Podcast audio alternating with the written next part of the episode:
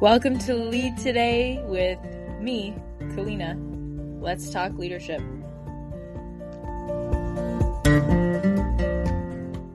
First, I always forget to do this when we're recording, but I just want to thank you for being here because it really does mean a lot. I love following along with your work and all the information that you share with people to help educate them about taking responsibility for their health. And so I'd love for you to just share maybe a little bit about who you are and and what work you do in your own words, if you don't mind.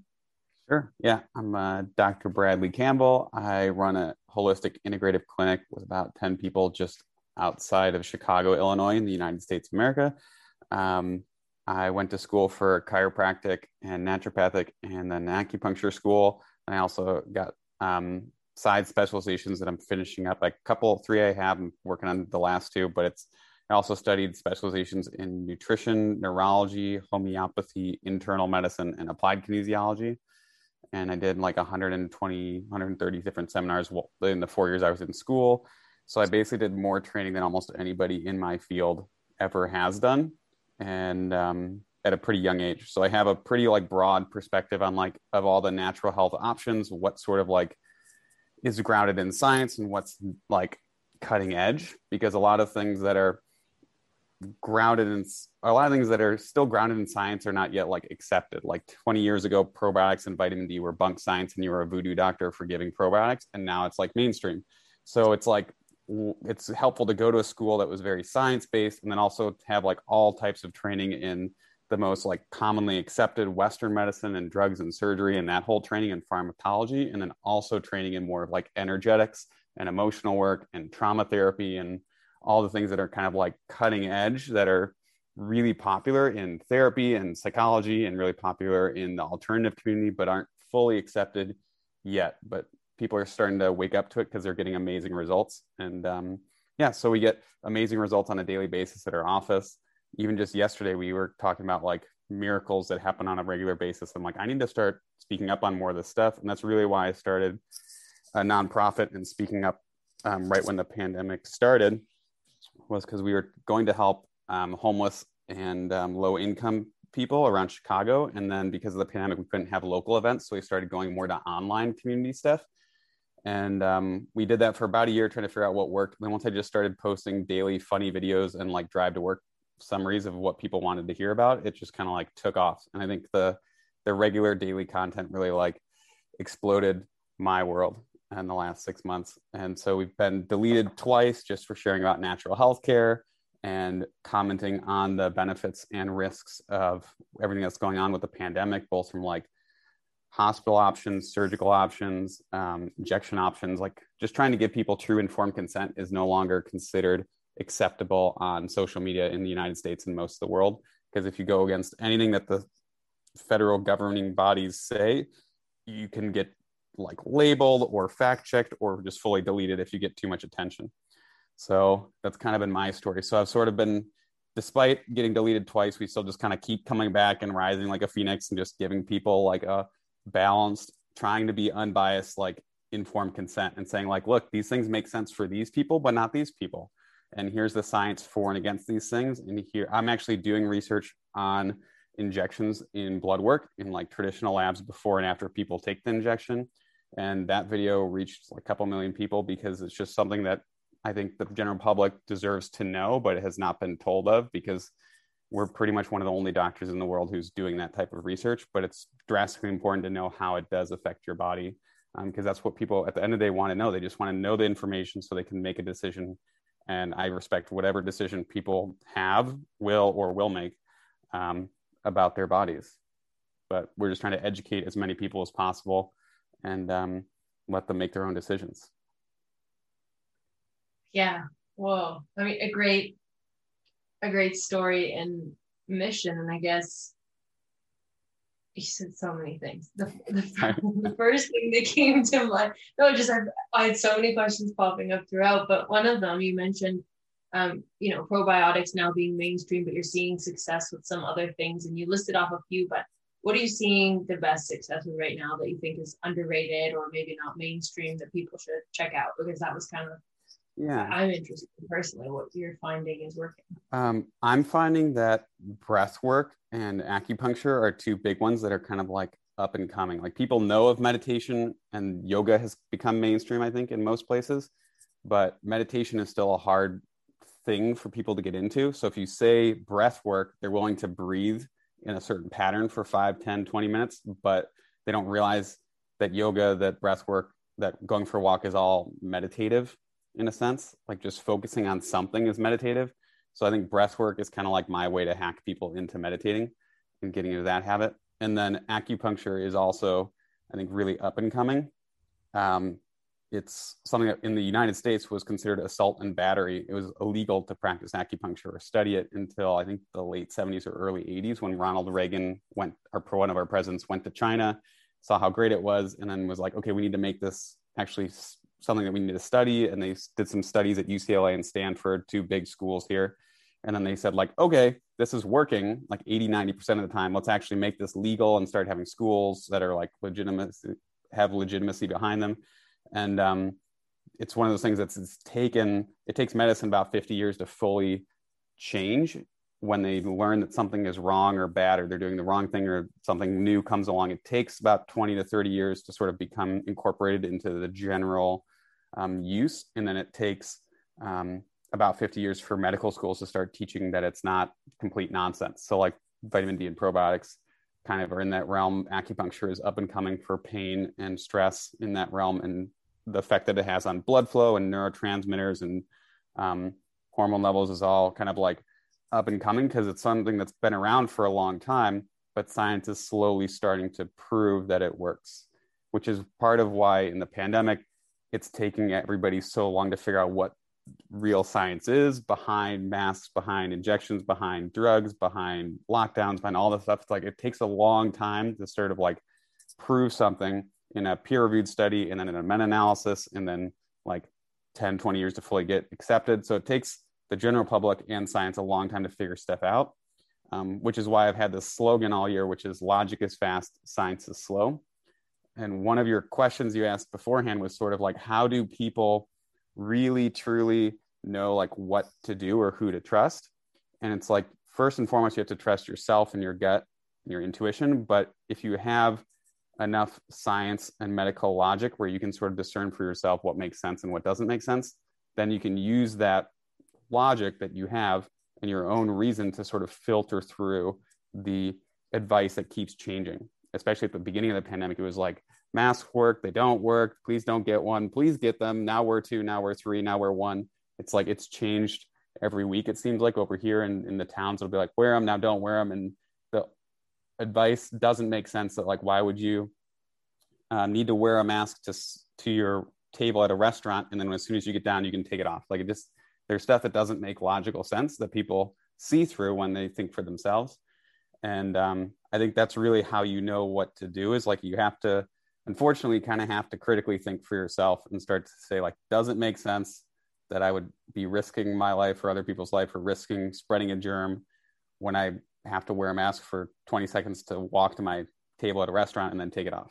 And it's like if we can do that or if we can go on an airplane why can't we have kids in school with or without masks? Like there's just a lot of logical questions that can be asked and that people are asking themselves but they've sort of been taught or trained or med- led to believe that they are not allowed to think for themselves or act differently.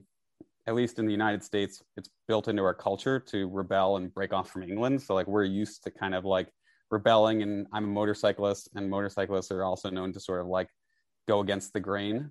And we're used to being black sheep but a lot of countries a lot of places canada specifically mentioned like are not as used to that. It's not as built into their culture. And um, here it certainly is but it's one of those things like we have to all learn that lesson of like maybe it's okay to be a little different and just think for yourself and act independently.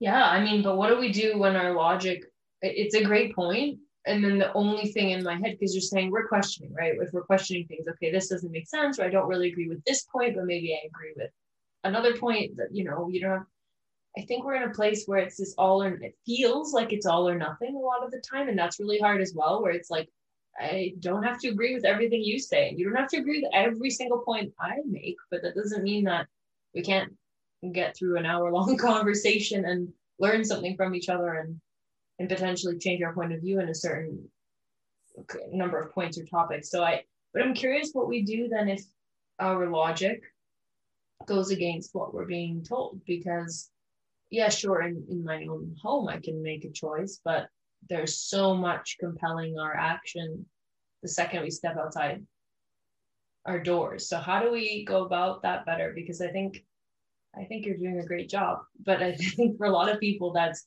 scary or it feels like there'd be big consequences or you see really dramatic things on social media about people getting kicked out of stores or you know off of planes or not being allowed to travel. Like there's so many yeah. regulations. Yeah.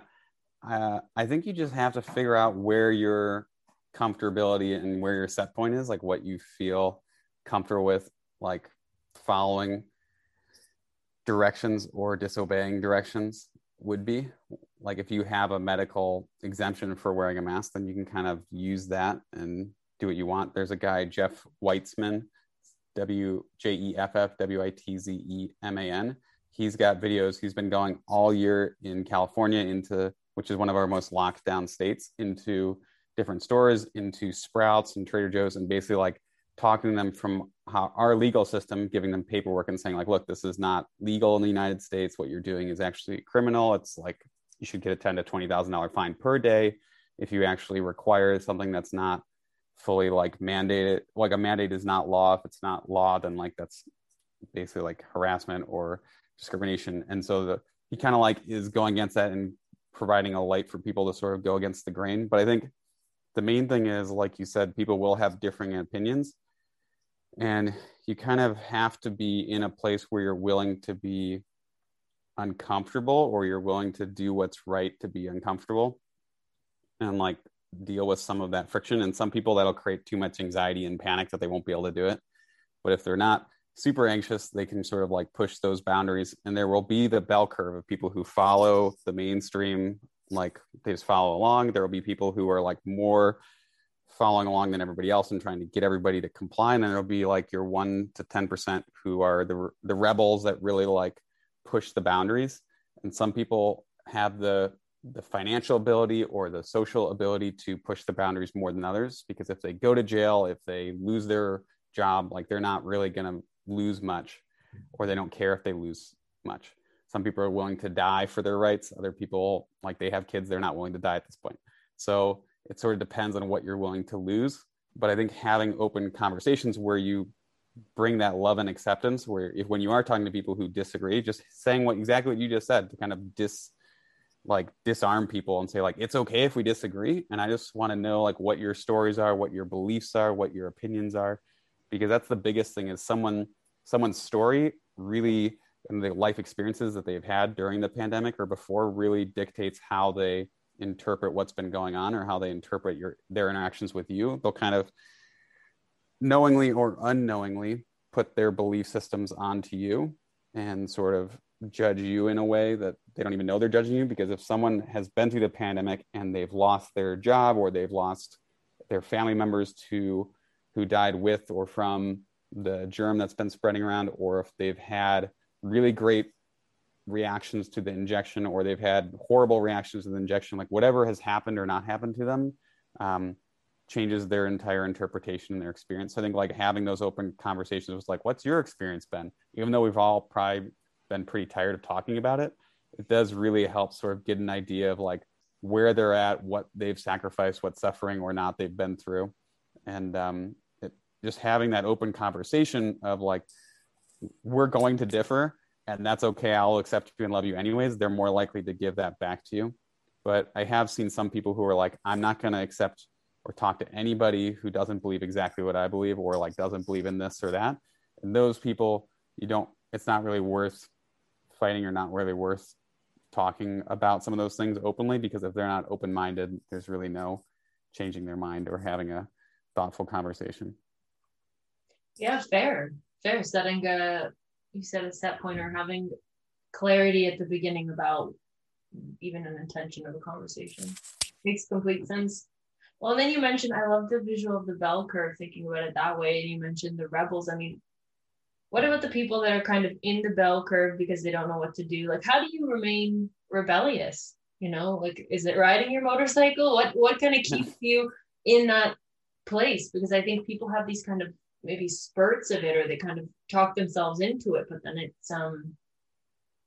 this isn't just about, I think, the past year. It's like how we live our lives. Also, like I do leadership and career development coaching. I'm helping people switch jobs, and it's it's the same sort of going from a place of fear of what am I going to do if I don't have my nine to five to okay, I can be an entrepreneur or I can make a switch to something I prefer. So it, this isn't just grounded in the context of the current environment, but really in our lives. How how do you do that? Because I think you do incredibly well. And I mentioned humor before. I think that's maybe one component of how you how you at least convey information really compellingly. But curious how you do that.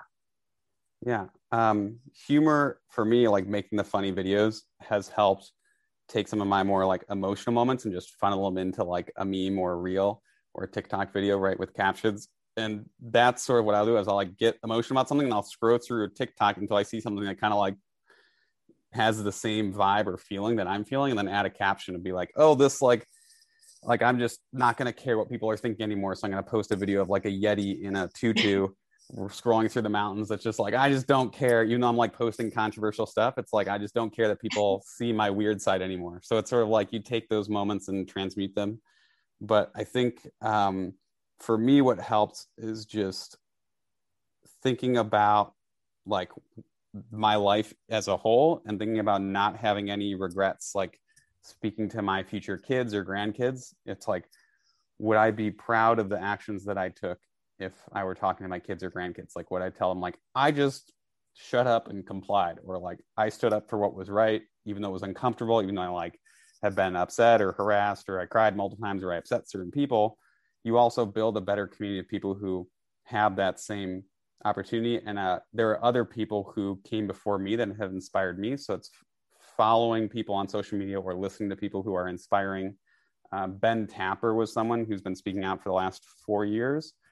Dr. Ben Tapper in uh, he's in uh, no, not in Tulsa. I literally just visited him actually, but he's um, just an inspiration. And he had a speech that went viral, and he's gotten tons of harassment because of it, because um, it went to millions of people within hours. Because he spoke out at a local town council meeting just about like why are we not focusing on health? Why are we focusing on disease? Why are we not trying to empower people and strengthen their immune systems? And it's a very clear point that everyone's sort of been wondering, but um, just seeing other people who have a clear throat chakra and like can express their voice clearly and just don't care what people think is inspiring for me and then also when i'm with patients every single day i see the level of suffering that they have because of lockdowns i've known more children who have died locally from suicide because of closed schools or lockdowns and the pandemic like consequences of the pandemic for me, I've seen more deaths because of that or because of the medical interventions than I have from the actual germ itself. Like we've treated over a thousand people who had the germ. We, te- we were testing people for it. Um, over a thousand people tested positive, and we treated them all, and they all were fine. None of them even had to go to the hospital. So, like my story is one of like the consequences of the lockdown here have been worse than the germ itself. Um, so that's kind of my my story in a nutshell. But I think every day I see parents coming in crying or kids coming in crying about the pandemic lockdowns and the how it's affected their lives, and that just makes me like motivated, I guess, to keep going, to keep pushing. So I sort of like take the suffering and um, transmute it into funniness or transmute it into trying to spread more like love and truth and acceptance for people and sort of give people the big picture perspective, which is why I keep saying immune systems and pandemics.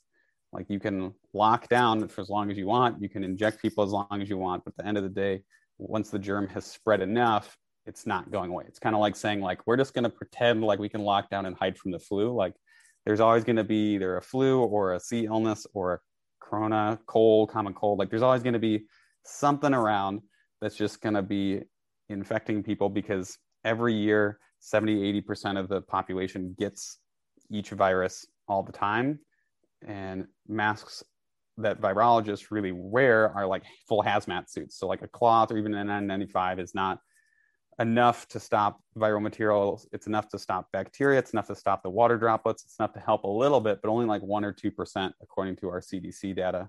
Um, so it says like it's a little helpful, but it's not nearly as much as people think. And um, it's just like the common sense of like the lockdowns have created hundreds of millions of people who have gone hungry gone hungry in third world countries like the first world countries have benefited from lockdowns at the expense of third world countries and tens of millions of people are starving, um, dying of starvation, when like we're preventing millions of deaths from maybe the sealants, we're trying to delay those things to prepare our hospitals. But the consequences of doing that on a global perspective have been much worse um, to lockdown than they have been to not lockdown. So it's one of those things. It's like Australia, Canada, New Zealand, they did really well at locking down in like a communistic style way, in a really harsh way, and that actually did help. But once the germ spreads enough in your country, then it's somewhat inevitable that um, you can't fully stop it as we've seen in the US, which is why in the US, the states that have locked down the hardest have done much worse than the states that have not locked down. So it's this weird, like, why has this worked when that hasn't worked? Why is Florida and Texas and South Dakota and um, Wyoming, like, why are they not locked down and their rates of death and cases are extremely better than California and New York and the places that lock down harder than anywhere? And are continuing to lock down despite the fact that it hasn't helped. So it's it's very interesting. It's just those questions that people ask where they're like, why is that? And that's sort of the way I think we start waking people up a little bit and making them more aware. And um, I could go on about for days, but I think, yeah, that's well, really the way that, that, I But going. that is, but why is that? I I still I, so if I'm not seeing if I'm in my house and I'm not seeing people and I'm just here all the time, why isn't that working? I mean in one way right it might be it might feel logical that okay if i don't see anybody then i can't catch something. So why isn't that working? Um, well i think fully isolating does work right? That's kind of what we saw in china with the initial outbreak. If you do keep people in their houses it does work. However in apartment buildings it doesn't fully work which people might not want to hear but they found that the viral particles will spread like two to three stories, even if sometimes 10 to 20 stories in big apartment buildings through the plumbing system. So like if someone has the C illness and they're throwing up or they have they're pooping out the sea the viral material in their toilet, it'll actually spread to other toilets and then aerosolize into their bathrooms. So like there was research in China that was showing like if it's in an apartment building, it might actually spread to other people like 10 to 20 stories away from the initial case. Um, so like even if you're in an apartment building, you might not be protected because someone in your building could literally spread it through like the plumbing system or through the ventilation systems. Um, so people don't realize how many viruses there are all the time. There's actually a quadrillion viruses in a square meter of air, which means there's more viruses around your head than there are stars in the entire universe. So you can't really avoid them. You can avoid like bringing new ones into your space somewhat if you have like a house if you're more separated from somebody else. But you can't always avoid them. And when you do go to the grocery store you do like unless you're fully locked down and getting things delivered to your house there's still going to be some viral material on the stuff you're getting delivered. It's usually not enough on surfaces to actually cause an infection. But when you're going to indoor stores to get your groceries or go shopping or whatever um, you're still getting some exposure to the quadrillions of viruses that are there so there's truly no avoiding germs at all. Like you can't be a full hypochondriac because it doesn't make logical sense to be a hypochondriac just because you can avoid certain things. You can avoid like trying to get an STD from someone by not having sex with someone who has an STD. The germ theory is still very real, but it's just there are so many viruses that it's very difficult to avoid airborne ones in the world that we live in unless you're in a tight lockdown place. But America did not fully lock down. 30 some percent of people were still going to work. So they were still kind of like spreading things. And then they would go to the grocery store, or the grocery store workers would get it, or a restaurant worker would get it if the restaurants weren't fully shut down. And so it would keep spreading. Um, and a lot of the places in tight cities were also higher at risk. So, like New York and LA and all Houston, Miami, some of the bigger cities were at high risk just because of population density but the fact that there are so many viruses and once it's aerosolized it's basically like trying to avoid dust or trying to avoid allergy season like even if you're locked in your house you can't fully avoid getting air from outdoors so like the dust and allergy allergens that are floating around outside you can't truly avoid all of it So there were people who were staying at home. Uh, my grandma was actually staying at home and fully locked down for like six months. And she got a bladder infection. She actually had dementia and COPD and emphysema and strokes the months before. And she got a bladder infection that turned into a kidney infection. Then she got the C illness and then she passed away in December. But she was staying at home, right? So it's like, how did she get it when she was at home the whole time having like virtual appointments and medications delivered? So it goes back to like, it's kind of like avoiding dust or pollen, or like if your system is really run down, if you're elderly, you're at higher risk of getting some of those exposures. So I think staying at home has not proven to be like the end all be all for everybody. I'm so sorry to hear that also. That's really difficult. No matter what the cause, it's always difficult to lose someone yeah. that you love. And I, yeah, I, so you mentioned before the strengthening of the immune system. So if someone is run down, they're just more likely to catch anything. Right. Um, and so, a good point too is like a lot of people sometimes have the um, viral material in their body and it comes out later. And that's a point that's actually been kind of ignored by even me and like most people is that like potentially you could have an exposure to the C19 germ and it could be in your body. It could be like part of your um, microvirome, the millions or billions of viruses that you have in your body all the time. And then it could come out when you get sick later, right? So it's kind of like you get a cold sore, like you might not get a cold sore right away, but when you're stressed out, the cold sore comes out, or you had the chicken pox before, you didn't really notice you got it, but then later you get the shingles. It's a well known phenomenon that when you inject against uh, one type of, to protect against one virus, that other viruses can actually like overgrow or come out. It's sort of like in a I tell people the analogy is like you're in a classroom with a bunch of and you have a couple, maybe like five of the 20 kids are bullies. But there's one kid who's the biggest, baddest bully. And that's why like the flu and the common cold and all these other things are sort of like tempered right now. They're not on a high level because the C19 was sort of like the biggest bully in the classroom. So that's the one that's like acting out.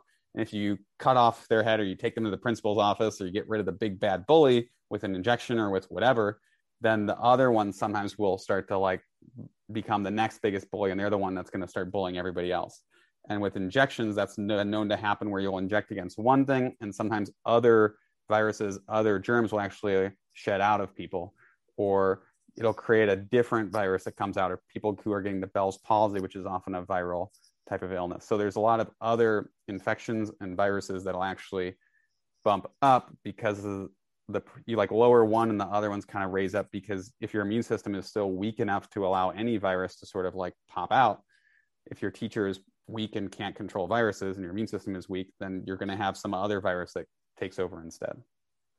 I know the, t- the typical answers right? Like get sunlight and go walking and, and be outside. I've been finding though if i'm honest the social component has been really i don't know that that I, I can't correlate it to my immune system necessarily but it's just been hard to not see friends for a long yes. time and and just feel and those little interactions community interactions like i don't know how to explain i mean obviously i still go to the grocery store or whatever but just those i don't know like co-working spaces or i used to have so many more very informal interactions throughout the day that I find I'm, I'm really missing. So I don't know what else we can do for our immune system. And I don't know if socially there's something to point to, but I, I found that to be challenging.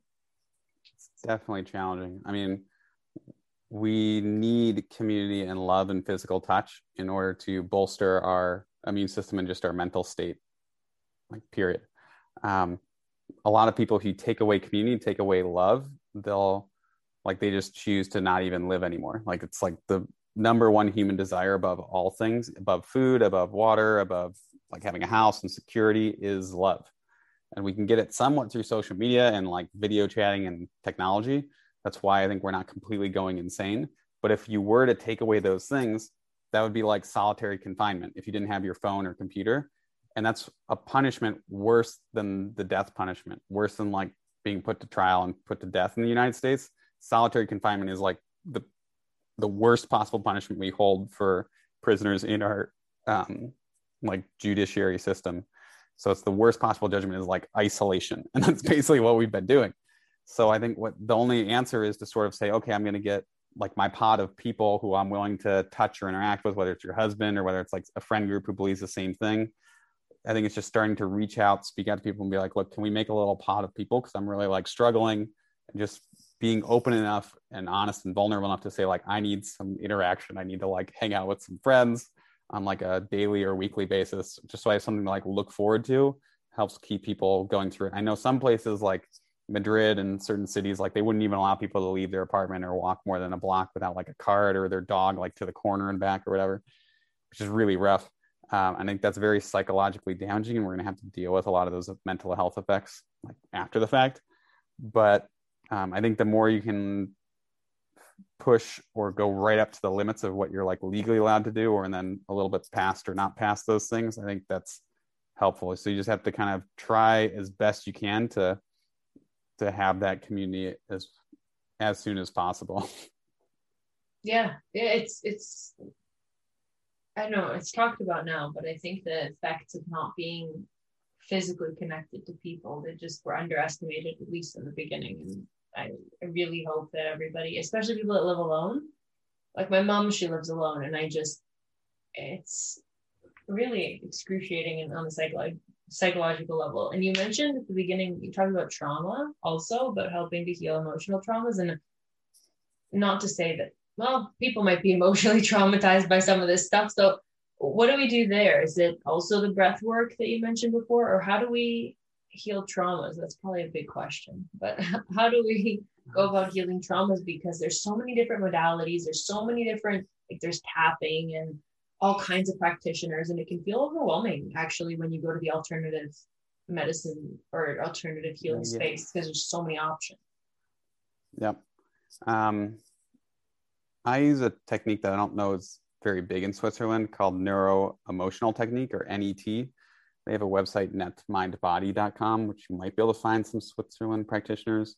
They're all around the states and australia and i think in canada but um, there's yeah like you said there's a million different ways to do it. Um, different therapists will help with that. There's body-based therapists who do um, emdr or somatic experiencing or um, sp sensorimotor psychotherapy. So there's like basically like physical body-based therapists for extreme trauma and just i think therapy in general or counseling is a really good way for everyone to kind of like talk through some of what's been going on for them um, but there is acupuncture there is yoga trauma release, there is breath work, there is meditation, there is just journaling. Um, the holistic psychologist Nicole LePera has a lot of like free resources and journaling to help with deal with your own trauma and your own stuff. So I think the holistic psychologist is a good like Instagram resource for people, and it's very grounded in science because a lot of people just throw around the word trauma. Um, because a lot of things can be traumatizing. It could be like, oh, I got my dog, you know, bit my hand the other day and that was a trauma, but really like didn't bother me. Or there could be like, my dad abused me when I was a kid. and That's a really big trauma. So there's various degrees when people say depression and anxiety and trauma. It's like, what, what was it? What does it mean for you? How much does it still impact your life? Um, you don't, you all, you're never going to go through all of your subconscious emotional baggage or all of your trauma, but you can start to decrease the impact it has on your life. And a lot of times just talking to somebody is helpful for that. And um, just stepping back taking time for self-reflection is helpful too to sort of like go back and self-reflect.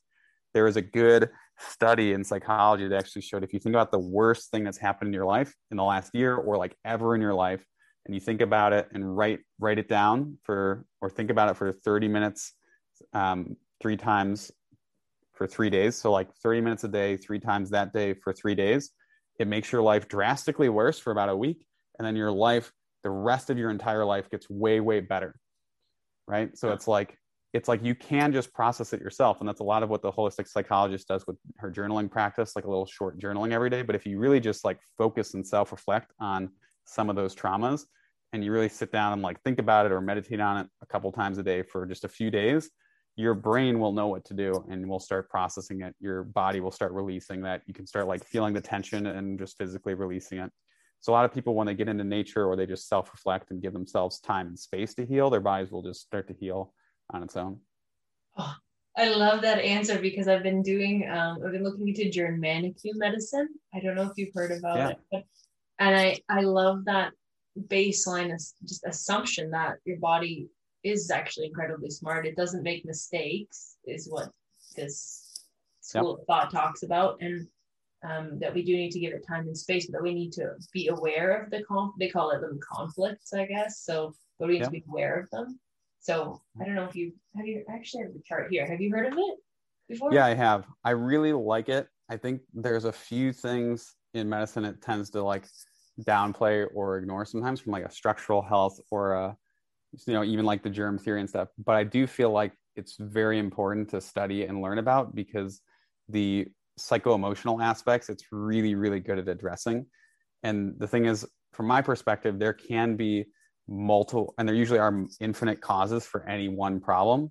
So it's sort of like if you were to say well I broke my arm. And you're like, well, why did you break your arm? It's like, well, I tripped over the curb. Well, why did you trip over the curb? It's like, well, you had a concussion years ago that led your brain to be imbalanced from your left to your right side. So, like, your left leg was longer, and then you tripped because your left leg was longer, but you also tripped because you were focusing on your phone and not where you were walking because someone like your dog was in the hospital and just passed away. So, you were really sad about that. So, there was like an emotional component because you were sad and distracted you also had like a past physical trauma. You also maybe were like sick with the flu and so your nervous system wasn't functioning as well and you had to take off from work where normally you wouldn't even be walking near that curb that you tripped over. So like there's always infinite causes but i think just identifying a couple of them and especially the mind body perspective i think is really the root cause for most every issue and 90% of the pe- reason people go to the doctor for anything is because of stress.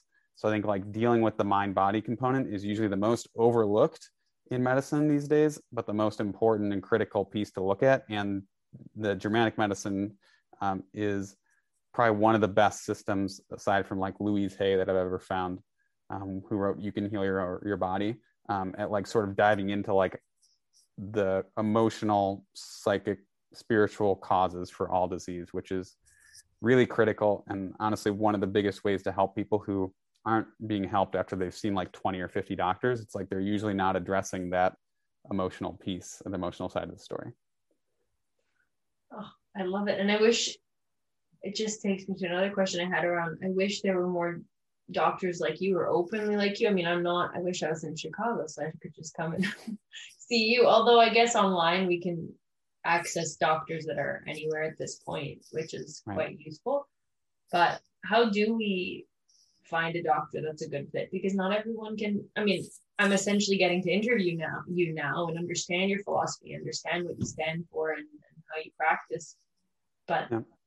how do we pick especially so in canada you can't really pick because it's a public system also right so like you can pick your you can pick your primary care physician but kind of beyond that with specialists and stuff it's sort of you get given whatever specialist is available and you can wait a year plus for that specialist so mm. how do how do we work with the medical profession because you've just said a huge piece on how we can heal ourselves to a big degree if we take some ownership yeah but some yeah. When, so when do we cross over into doctors and how do we pick a doctor it's it's all kind of i had a very hard time with my grandfather around this um, he had his leg amputated yeah. and there was medical error and so we just went down the rabbit hole of human error in medicine. And so, yeah.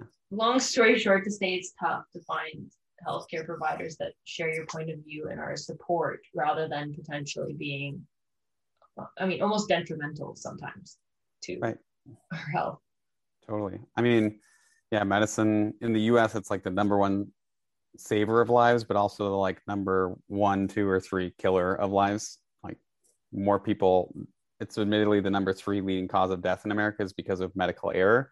But if you take into account the two biggest ones are heart disease and cancer, and a lot of times medicine is not doing the right thing for heart disease um, or giving the right dietary advice, then they're also can maybe the number one like killer. So it's this weird system of like medicine saves us and we need them to help us and keep us alive and keep us safe and like take care of us when we're really ill.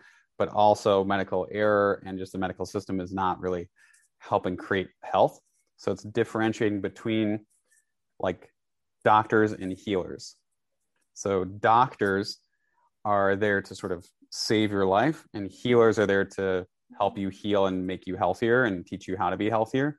Doctors typically don't have enough time. Most doctors don't have enough time to truly learn that in school. Like most don't learn in school, but they don't have time to often really teach you how to live healthier, how to eat healthier. They don't get a lot of nutrition and training and healthy lifestyle. They don't deal with like mind body medicine.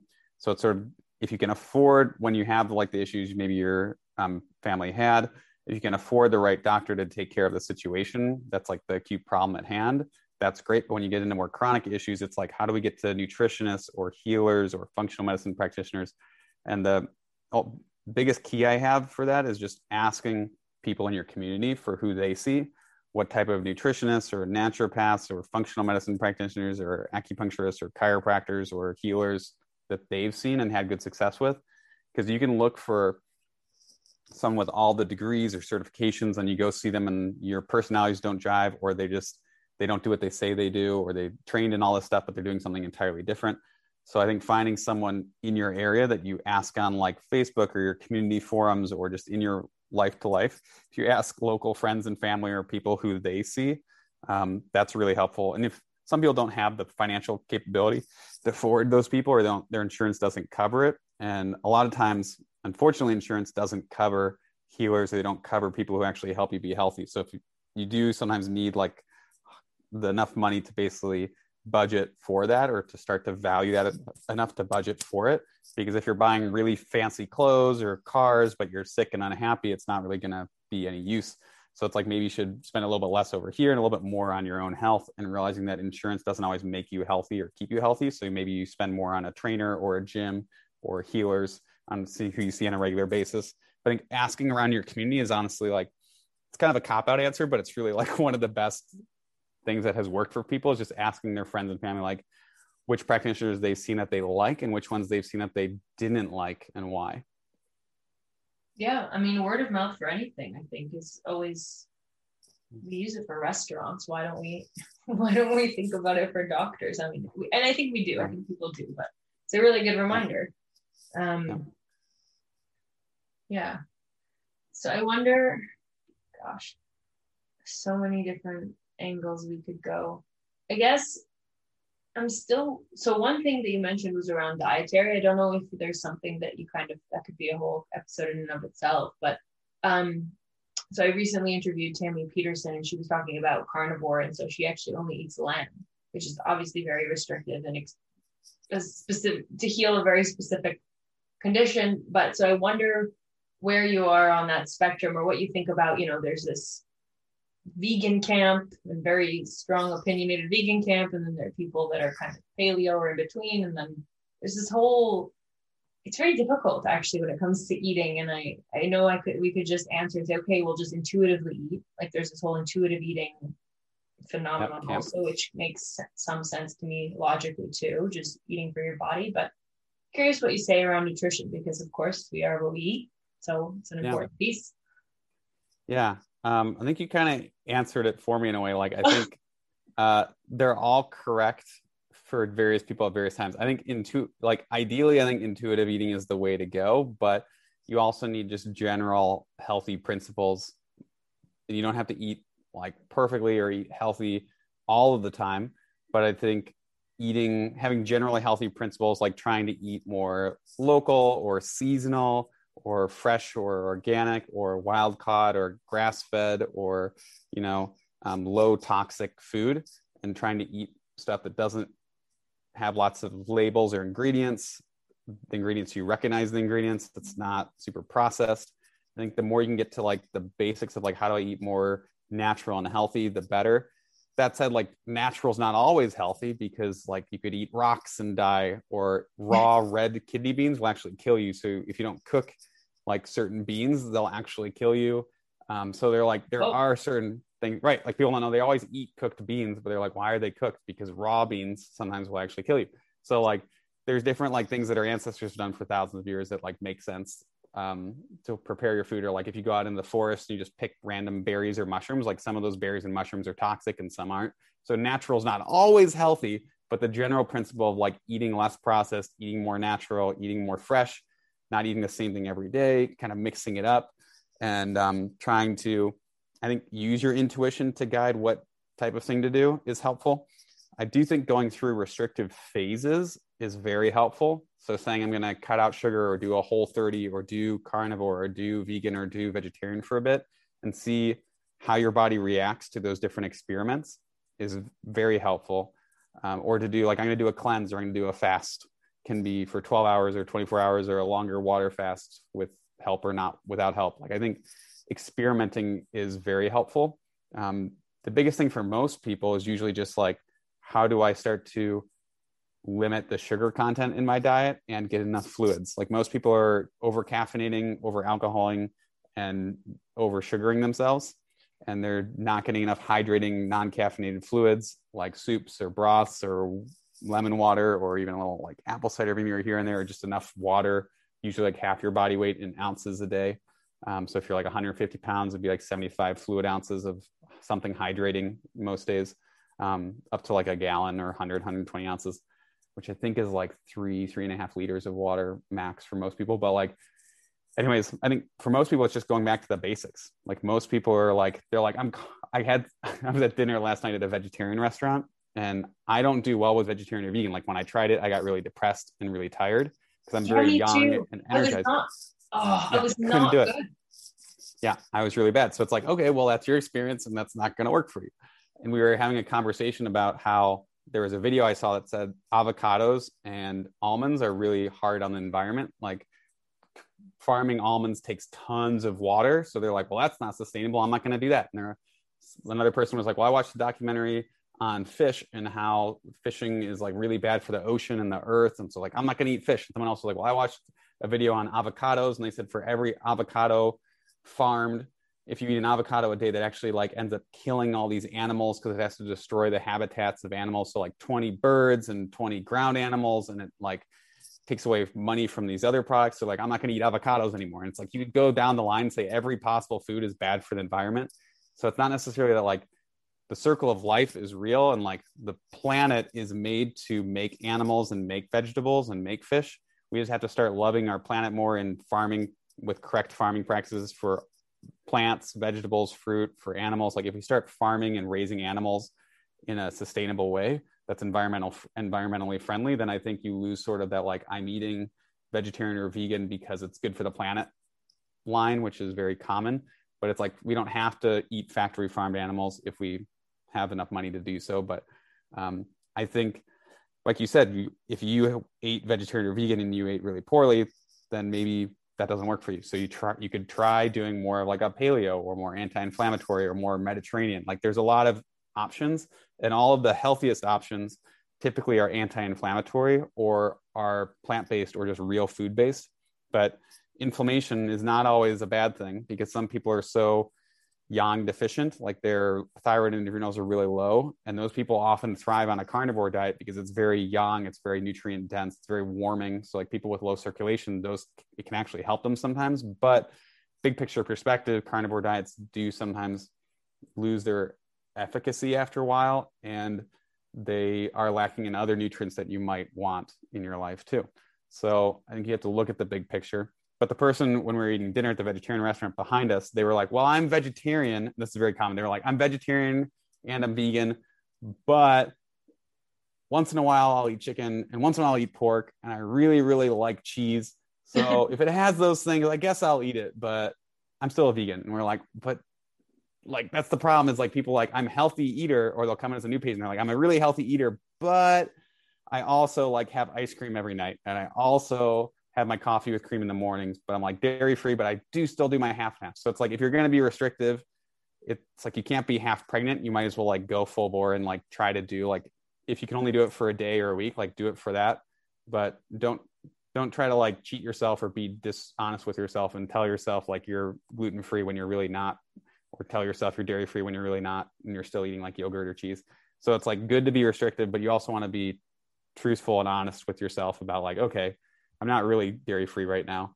And that's okay. Like it's okay not to be perfect. It's okay to still have some of those things. It's okay to try to get raw cheese and raw milk that's healthier and your body can still tolerate it. Because I do think most people in the health world are overly restrictive and it can get to a place of orthorexia that causes more problems than good. So it's sort of like honoring the fact that it's okay to not be restrictive at the same time. It's okay to try those things for a bit, but it's also good to like try to still live in the world and eat most things if you're able to.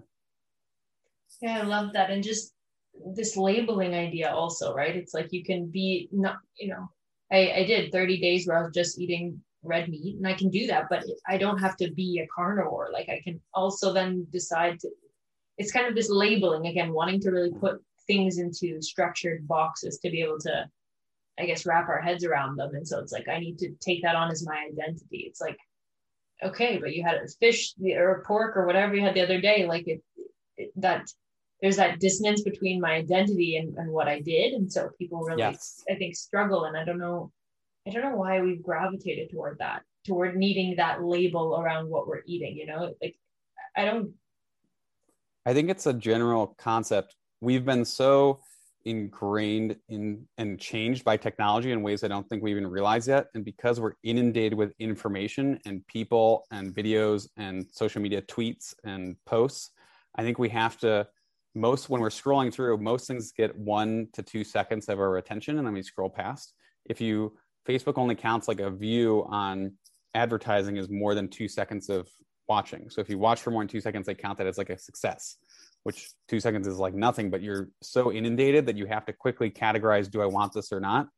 And i think our brains our psychology always tries to categorize everything into people into like labels but the duality and the binaryism and the polarity that's been created is probably one of the biggest evils we have to start to actively fight. It's like that militant war of like republican democrat or left right or this that or me versus you type of labeling and we are inherently tribal as humans but we have to start to shift away from this tribal dualism this militant like fighting thing of like you're either for or against the jab or you're for or against this and start to realize like we're all complex, nuanced humans, and we all have shades of gray, and we all have light and dark sides. We all do good and bad things. We don't have to cancel someone for their belief. We don't have to label ourselves as just because I try this means that I am this, um, and start to give each other a little bit more grace and love and kindness and complexity, and know that as social media keeps rising, we will have that inherent tendency to sort of say like, oh, this is a this person, or they're an Australian, or they're a Canadian, or they're a Swiss um, citizen, or whatever it is. You, it's inherent in our in our brains to categorize, but we have to then step back and look at the bigger picture and say, oh, they're still a complex human too, and they've probably done lots of things in their life, and they're more than just like a a quick label would have us believe. Oh yeah, so so important both on a policy or a broad level, but then also in our day to day dealings with just people to understand them more, I think. Yeah. So, I mean, I'm, I'm just looking at the time. I, I want to squeeze in one more question because we really did touch upon, I think, the, the mental side of things, the physical side, the emotional side, we, we really looked at. Um, and you mentioned a couple things about a little bit into the spiritual space, I guess. I mean, throat chakras are more energy related, but I guess I just wanted to touch upon the spiritual side of things, just without going down a crazy rabbit hole but what what part does that play in in health because i think to your point of science is slow i think we get the emotional stuff to some degree like it's coming into the front lines but spirituality and health or our being is still very very controversial which is interesting because in switzerland actually you still the government and the church is still related here so if you're in um, like you pay taxes for property taxes or income or whatever. Um, you can also, if you're a member of a church, like the Catholic Church or Protestant, you would be paying taxes to the church within your state bills. It's still mm-hmm. connected, which I it's kind of a wow. I, I didn't know that about Switzerland before being here. So it's point being, it used to be very inherently connected to our day to day lives in a lot of ways for most people, and I think that's also kind of shifted in the past. Whatever 50 50 100 years or so. So i'm just curious where spirituality fits into this whole discussion we've been having about health. Yeah this is great. I think spirituality is crucial and very needed. Um, people often hear spirituality and they jump to religion and people mess things up. There's good and bad people and everything. I like to say 50% of people are dumber than average. And people laugh it's like an old george carlin a stand-up comedian who's now passed away. He's used to say that. He's like, imagine how dumb the average American is. Now, 50% are dumber than that, right? it's like you walk into a Walmart or a Target or a store here and you're like, wow, they're not the brightest. And like, hopefully I'm in the top 50%. But it's sort of like 50% of people are, you know, kinder than average, 50% of people are meaner than average, 50% are worse than average or more sinners than average or whatever. But I think people tend to ruin systems or like you get a guru and he's or she are human and they kind of like have their time and then they do something wrong and bad things happen. And big systems tend to find people with power and control who and corruption happens and systems rise and they fall and religions rise and fall over time.